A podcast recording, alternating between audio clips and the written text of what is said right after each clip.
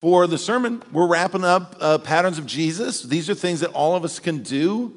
Um, I just, I love the testimonials. I love the story that is just the, the disciplines of faith, right? Discipleship comes from discipline.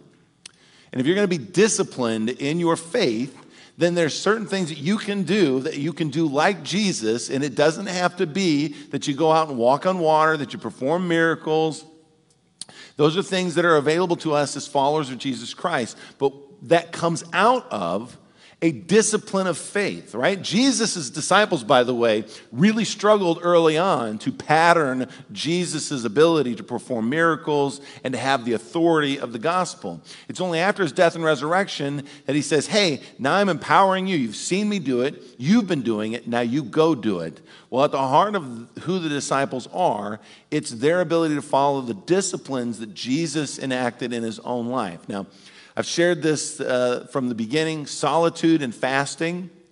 That Jesus was led by the Spirit into the wilderness. What is your wilderness, and how do you climb, how do you climb into that space for a purpose of devotion? Do you have a, a fasting as a part of your devotion?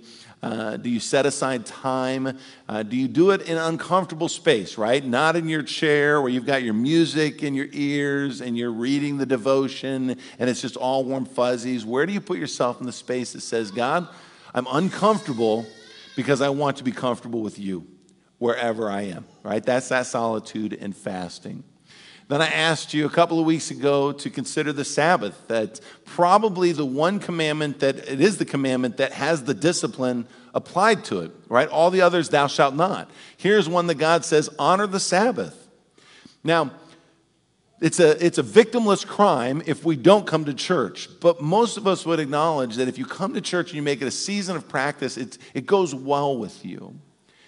And the purpose of that is when Jesus says in the New Testament, I am Lord of the Sabbath. So, what Jesus is telling us is this, that man was not made for Sabbath, Sabbath was made for us. And the reason Sabbath was made for us is not because when God rested, we think of the, the Genesis story, God rested because he was tired. No, God rested because on the sixth day, he created his most prized creation, the very last of his creation, male and female. He created them in his own image. And then the very next story is God in the garden with Adam and Eve.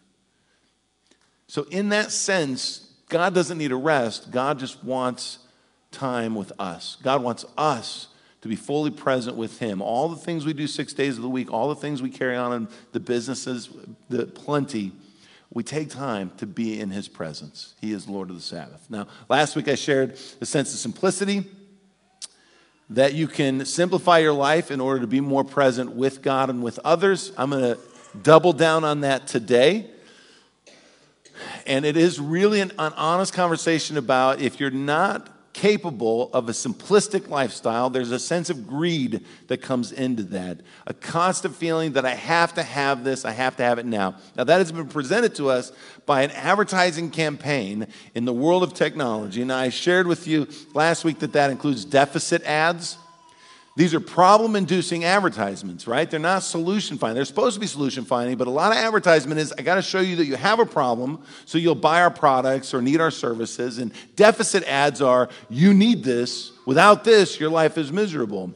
Or you might have uh, remember we were talking about some of the scarcity advertisements, right? Oh, if you don't get it now, you're never going to get it, right? Sometimes we think about that for a house, we think about that for a car. It has to be this one. It's the perfect timing for me. Yeah, I know it's going to stretch us financially, but I don't care about that because if I don't do it now, I'm never going to have it again. Problem inducing advertisement, right? Simplicity is a, a more uh, intentional approach to life that says, you know, sometimes less is more. I don't have to be this caught up in the world of chaos. And simplicity is what goes well with God, right? Jesus tells the parable that if you are a right relationship with God, you are rich in spirit. Start there. Just that simple. Start with me, and all else will be given unto you. Try to get ahead of me, your life gets much harder. Well, let's talk about it today. Today, I want to tell you to slow down. Can I be clear, very clear? This is the worst sermon for me to preach, especially on fully loaded caffeine. I cannot be the opposite of the sermon more than I am, both in giving it to you and in my life. I do not know how to slow down. I get itchy when we sit still. If we binge watch TV, I lose my mind. Like, there's got to be other things to do. There's got to be places to go. People to say things we're missing out on. Let's go, people. Now, I'm going to use the illustration Mario Kart. How many of you have played Mario Kart? Anybody? Okay, by the way, I think I can whoop y'all. I mean, I played this forever for like 10 years. Like, I don't play video games, but I played Mario Kart. Now, here's where it started. My wife and I got married, and we got, Josh is like, oh, it's on. Challenge accepted. I kind of feel like we ought to get a Mario Kart, put it on the big screen. Josh and I are going to be at it, man. It's going to be like. okay, well, then you're going to appreciate this. If you know Mario Kart well enough, you're going to follow this illustration. Now, here's the point. When Tara and I were married, uh, we get married, we, we have jobs, we uh, you know, are part of our church. Uh, we were outside of, of Chicago for that first year of marriage. We don't have any kids. Uh, does anybody remember those CRT TVs, right? The big bulbing TV, like it's just heavy on the front, and it's big. We had a 32 inch. We thought that was cool, right? Like now they're like 75 inch TVs. We're like, but 32 inch was a big TV for us back then. Um, what was it like that first year? We watched, we watched TV uh, shows like Friends, like every Thursday night at Friends. Um, we weren't really too much into Seinfeld. Dharma and Greg, I love Dharma and Greg. We watched that for a little bit. Uh, Mad About You, loved Mad About You. That was kind of our go to for that one. Um, what was the crime show we always? Law and Order. Oh, love Law and Order. Couldn't wait for it. Dun, dun, dun. Just couldn't wait for it. In fact, even when we had kids, Joey was a baby, and when that came on, he just turned his attention like dun dun dun dun dun dun. That was when TV had a certain time you couldn't, you know, you had to watch it then. Okay. When we weren't watching TV, we had Mario Kart. Now, the thing about Mario Kart is, can I tell you that the game is rigged? It's rigged. Here's how we figured this out. I could be winning. It did not matter. You know what you get if you hit, you take Mario Kart and you go around the track and you get these little uh, question marks. If you run into the question mark, it'll give you a prize. And the prize is something you're supposed to be able to use to give you an advance in the race, right? To give you an advantage. So you hit into this, this, this question mark and they go, and then it give you something. If you were leading in Mario Kart, what would it give you? Banana. It gives you a banana. If you were not in the lead and you're in the very back, the coolest thing you could get, and you almost only got it if you were in last place, was the what? The what? I was going to say the star. Oh, I forgot about that. That's right. You get the one that would make you faster and you keep going, and that's right. That's right. So, why is it you never get that when you're in first place? Here's why the game is rigged to set up that if you're not winning, they want to keep it competitive to help you out. If you are winning, they're not going to give you anything extra to just sort of blow everybody away, right? Does anybody ever feel like your life is like Mario Kart? When you get behind, you just hope you win the lottery. You hope you get lucky. You hope you get that one thing that'll get you caught up. And then when you do, it barely gets you caught up, doesn't it? You're like, hey, I'm still in the middle of the pack. Or when you feel like you're winning, you're constantly looking over your shoulder because you're like, I'm not going to get anything better than what I have right now. I'm going to get a banana. It's not going to do anything. See, I think the 21st century is a lot like the inventors of Mario Kart. They have this figured out. If you get ahead, you're looking over your shoulder. If you're behind, you're waiting for that one thing that'll just help you get a little bit more ahead, only to find out that you didn't get that much farther ahead. Now, this is one thing that has caught us up as a society. Now, I'm going to get into the science of it for a few minutes, okay? And I want you to follow along with me. It's called activity dependent synaptic plasticity. It's a mouthful, okay? Think of plasticity. Uh, yep, here we go. The activity dependent synaptic plasticity is a, a term given for how your brain adapts. Now, in order for us to slow down, we have to understand what our brain is doing in the 21st century as a result of technology. Now, it can be a good thing. This plasticity of the brain is not necessarily bad in the sense that uh, when uh, I taught my kids to play basketball, I loved watching you know Bentley and Brody, and they're playing basketball If you want to teach a kid to play basketball, when we had practice, I'd never let them use their dominant hand. They'd always have to dribble the whole practice with their opposite hand, their left hand. I actually, Joey was really good, almost ambidextrous in his ability to dribble. He started dribbling left. We're watching the games the other day, and, and Bentley's dribbling more with his left hand, right? Well, why is that important? Because it's just natural inclination of your strong arm to use, right? The plasticity of the brain says, but if you do something repetitively over and over that's uncomfortable, you'll eventually train your brain that it's comfortable, that you prefer to do it.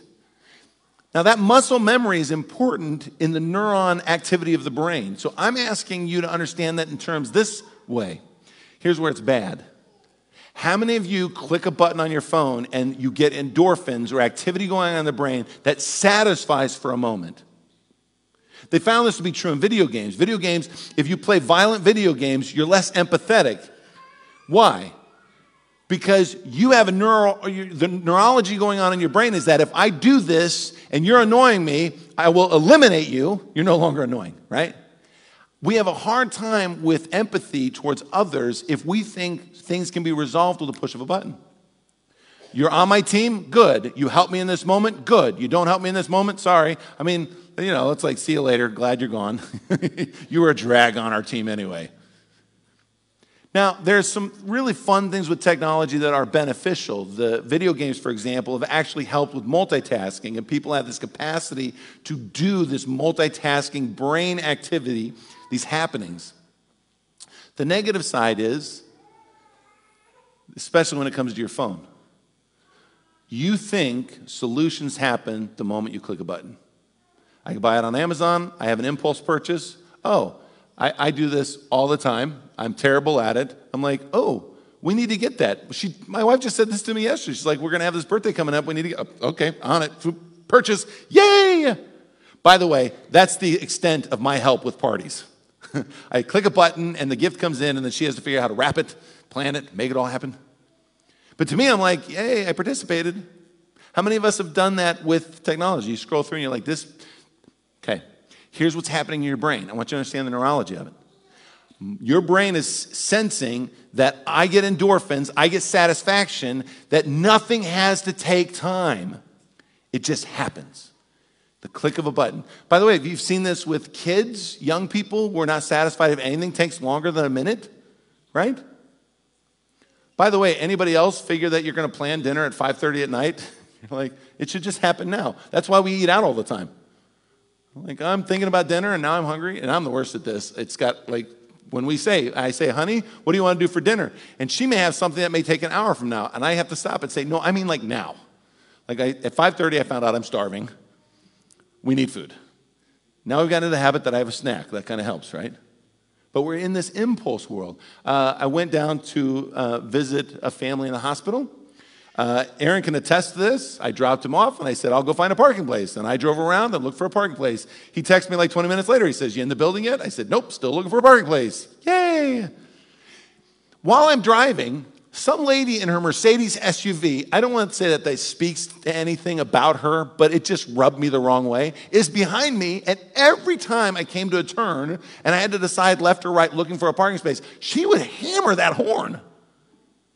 And I'm, I'm like, lady, when I find a parking spot, I'm going to park and you're still going to be doing this. So what are you in a hurry for? It's true, isn't it? How many of us get you go to the restaurant, you're like, where's the server? Why is it taking so long? You go to fast food and you're like, I can't believe the line. We went to fast food and now they got kiosks. So we're like, what? I don't know how to use this. How long is it going to take? If you wait at all for anything, your brain, because of technology, has told you, wait, it should happen instantly. And it doesn't. Now, here's what I'm getting at. Remember last week's sermon problem inducing solutions. You now are in conflict with what your body was made to do. As a physical element, you were created to enact on the world with physical prowess and create solutions. So now, as a result, if you solve problems with the click of the button, then you create more problems because you're like, well, what do I do with the rest of my time? Does anybody feel like you're less busy than your ancestors? How did this happen? How can we solve things with the click of a button? Because your brain is struggling, it's in conflict, it's in dissonance. between the fact that you can solve problems and just relax, and we don't relax. Why don't we relax? Because now we still feel like there's something missing. I want to share with you this morning that that innate nature in us is a sense of patience, a desire to slow down, to make meaningful relationships. I'm going to be full, full on confession this morning. This happened this weekend. We call it multitasking. We think it's for the good. Does anybody else do multitasking like this? My wife and I still watch shows, so we're in the castle right now. We're watching Castle. While I'm watching Castle, I'm flipping through my phone. Anybody do this? Like you can't just watch the show, you gotta be on your phone and watch the show. And while I'm flipping through my phone and watching the show, my wife is explaining to me how this party is gonna happen this Saturday. And the things that I need to do and provide to be a part of this party.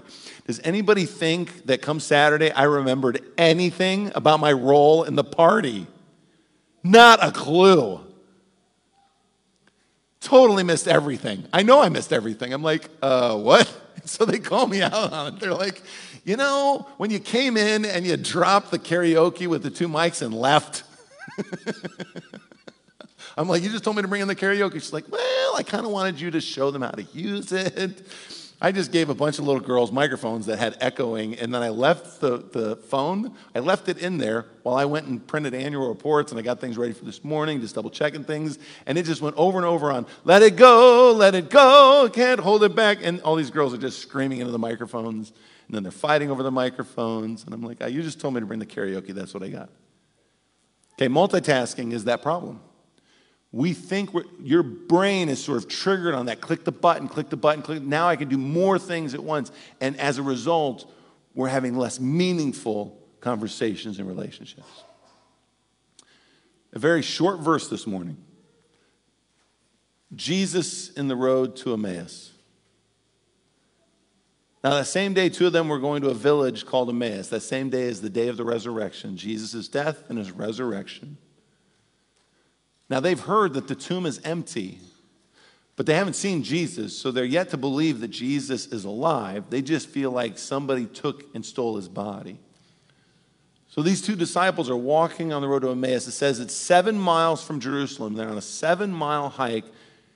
They were talking to each other about everything that had happened. As they talked and discussed these things with each other, Jesus himself came and walked along with them.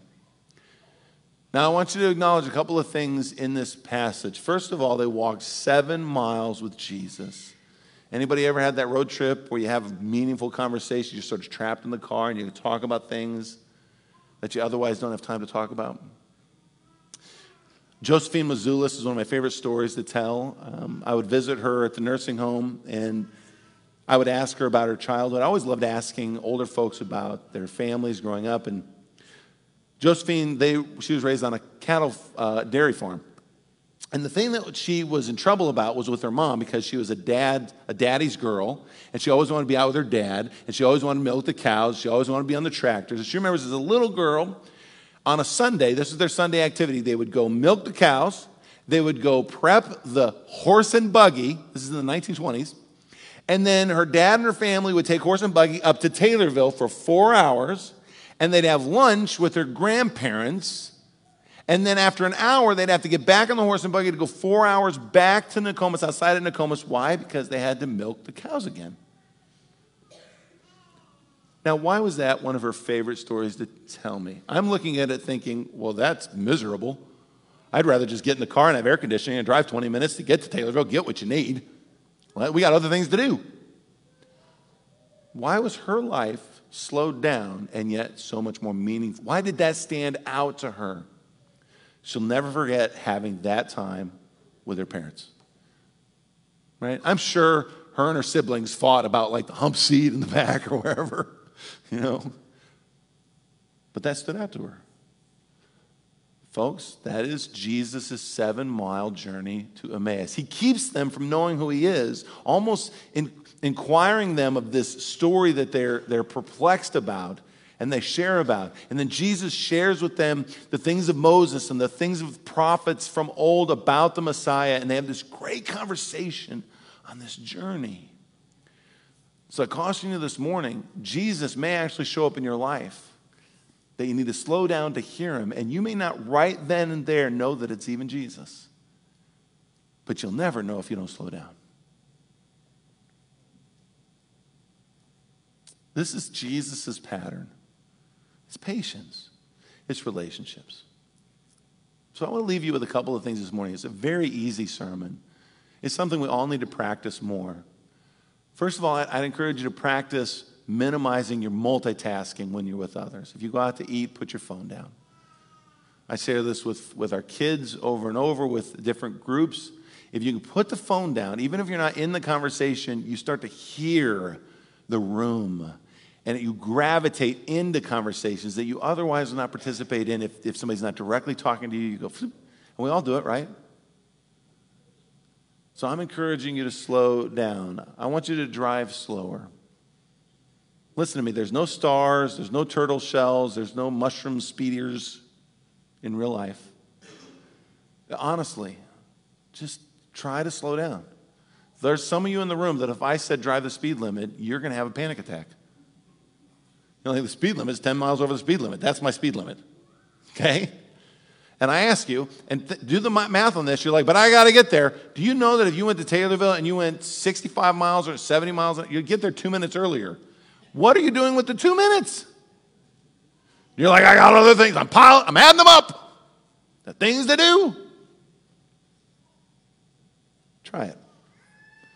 Drive slower, eat slower. This is, uh, it's a sermon against me, church. Eat slower. If, it, if you ask me if I could take 10 minutes to eat, I, that would kill me. Like, I'm, I, I'm a vacuum cleaner, just the food's gone. How do you? But there's great studies to eating slower. Get up a little sooner to do your devotions. Stop telling God you don't have time for Him. You have all the technology in the world. You have extra time in the day to spend 15 minutes with Him. End your day a little slower. Be more methodical, not lazy, more methodical. This is a big one. I want you to practice active listening. This is what I was joking about with my wife that I need to do better. She actually does really good at this. Sometimes she'll say, Hey, focus, focus. I'm telling you something really important. Any of you wives have to do this with your husbands? Like, okay, okay, turn the TV off for a second. Put your phone down. I get these instructions. Look me in the eye. Uh, Roseanne Heck worked for um, uh, Hillsboro Hospital for years retired a few years ago. I got to know Rose, uh, Roseanne from um, uh, CEO. We had orientation, and she would organize orientation for the CEO students at the hospital. She'd prepare the meal, she'd set up tables, she'd have it all ready. So the kids had to show up, and we had orientation with the students. She would actually drive me crazy because she would stop in at CEO when they were leaving. She's like, hey, let's talk about orientation, right? We're going to talk about it because we'd end one year, we're having orientation for the next year. But she'd come in at the end of the year and she'd say, hey, let's talk about this. And this is how intentional she was in active listening. It would make me uncomfortable. She would look at me and she'd say, Okay, so we're gonna have a taco bar. And I would say, Yeah, sounds good. She goes, No, so a taco bar includes where I'm gonna have the tables laid out. And, and then I'd have to repeat it. And she'd say, So you understand we're doing a taco bar where they're gonna come out and they're gonna go assembly line. It won't be in on the tables, they'll have to come through. They're gonna come out that north door and they're gonna go in, back in the south door. This includes the parents too. And I'm like, I don't care. This make it work. Do you know everything that I was ever involved with her was always absolutely to a T, planned and prepared. But I also know this I always felt like she heard me. Like when I asked about things for the orientation or any other endeavor, she would repeat it, like fully attentive to what I was saying. I thought that's a skill that we need to revive. And by the way, that's true in your devotions too, isn't it? When your devotional life is just the lever of asking, the lever of request, and not the receiving. God, I make space to listen. I'll give you a really good one for this. If you want to practice active listening with God, memorize Scripture. God's word to you, if you can repeat it over and over again and, and put it to memory, it works a different part of your brain. It will truly speak to you. And so, last, I'll leave that. Spend more time with Jesus. Just allow some devotional time in your life. Slow down. Jesus did it with his disciples on the road to Emmaus. He will do it with you. You may not know at the moment, but he will. By the way, does anybody remember Clint Black? Remember the song, No Time to Kill? He's in the 1990s, and this is what he's saying to us There's no time to kill between the cradle and the grave. Father Time still takes the toll on every minute that you save. Legal tender's never going to change the number on your days. The highest cost of living's dying, and that's one everybody pays. So have it spent before you get the bill, because there's no time to kill. Boy, that song gives you hope, doesn't it? I want to go to Randy Travis's song. He says it about a woman, but I think this is true about relationships. His song, Time, T I M E. Slow down, smell the roses in the coffee. Don't you let her get lonely. Call her up just to tell her and remind her she's your one and only. Keep working late, and one night you'll see women spell time T I M E. Women spell love T I M E. I think it's true of relationship. I think it's true of God. If you're saving so much time, if you're just going full barrel, what are you really getting out of it?